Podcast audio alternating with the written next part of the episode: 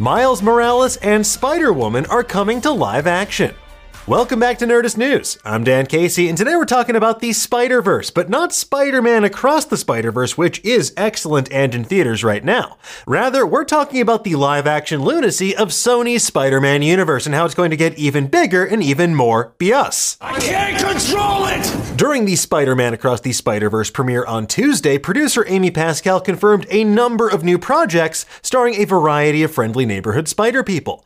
And speaking with Variety, she confirmed that Spider-Verse fan favorites could make the leap to live action. Specifically, she revealed that a Miles Morales live action project is in the works, as well as a Spider-Woman movie. Miles Morales and Gwen Stacy are the true emotional cores of Across the Spider-Verse, so it makes a lot of sense why Sony would want to bring these characters into live action as well. According to producer Avi Arad, a Spider-Woman movie in particular could happen, quote, sooner than you expect. Now, the question of who will play these characters in live action is slightly more complicated.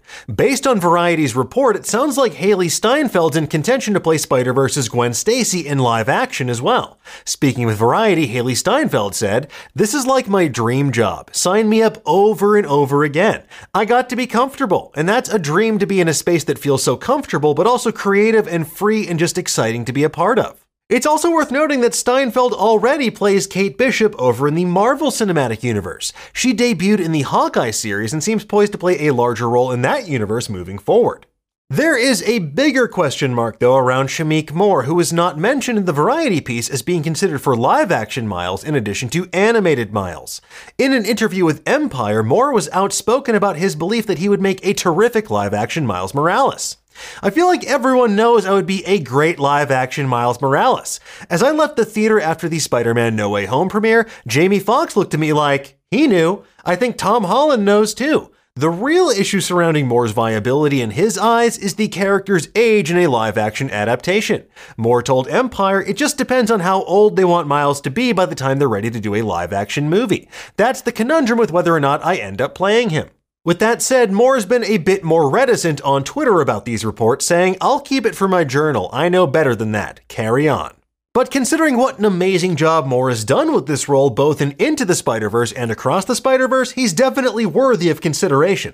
But wait, there's more, because Amy Pascal also confirmed a fourth Spider-Man movie starring Tom Holland and Zendaya's in the works, too.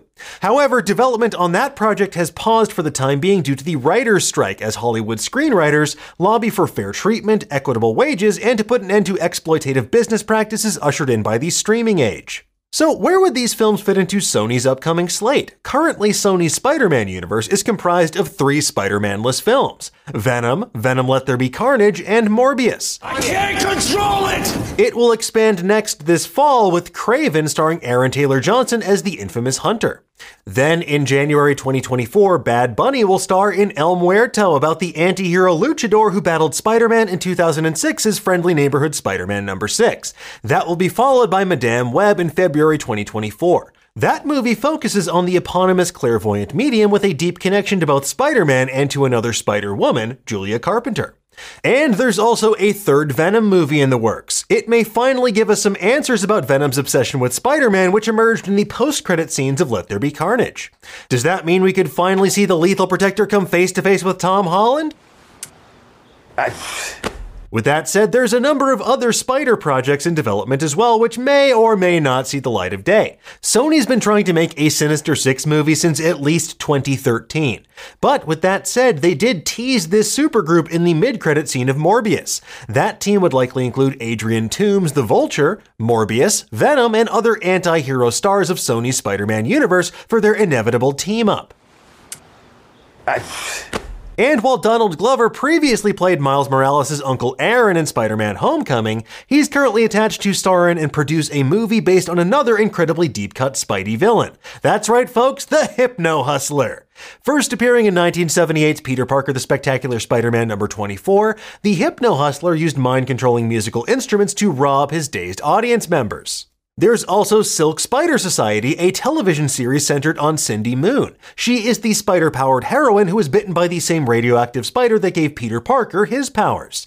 The series is currently in development at MGM Plus and Amazon Prime Video, with The Walking Dead's Angela Kang serving as showrunner. Now, another show coming from that partnership between Sony, Prime Video, and MGM Plus is a Spider-Man noir series. That project is currently being developed by Mortal Kombat and 22 Jump Street writer Oren Uziel alongside Spider-Verse's Phil Lord and Christopher Miller. Less certain is the fate of movies about characters like Nightwatch. You know, Nightwatch, the little-known 90s character that becomes a superhero after a costumed older version of himself dies saving the previous him from terrorists. Nightwatch. Oh, and there's also Jackpot, a superheroic identity shared by two different women. It's a story involving illegal drugs and a complicated web of identity fraud and murders most foul. Fun for the whole family. So, with so much of Sony's Spider-Man universe currently up in the air, projects focused on surefire bets and fan favorites like Spider-Woman and Miles Morales could be exactly what they need. They need to tie everything together because previously this Spumpsy, as it used to be called, kind of felt like a disparate bunch of bad guys inexplicably headlining their own movies. I can't control it! The convoluted politics about how and when Peter Parker can be used makes things a bit complicated, especially given the crucial role that Spider-Man plays over in the Marvel Cinematic Universe.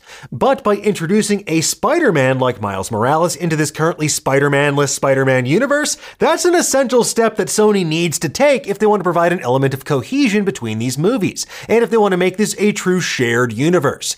Because as things stand right now, they all kind of feel like strange outliers increasingly drawing from the dregs of Spider-Man lore. Unless, of course, they go ahead and make a Stiltman movie, in which case, I take it all back. Anyway, folks, there you have it. That's everything you need to know about what's happening over in Sony's Spider-Man universe. We'll keep you posted about any additional developments over on Nerdist.com. But for now, tell us, what do you think? Are you excited for a live-action Miles Morales or a Spider-Woman? What other Spider-Man characters deserve their own film, and why? Let us know in the comments below, and for the latest and greatest in the world of pop culture, make sure you stay tuned to Nerdist.com.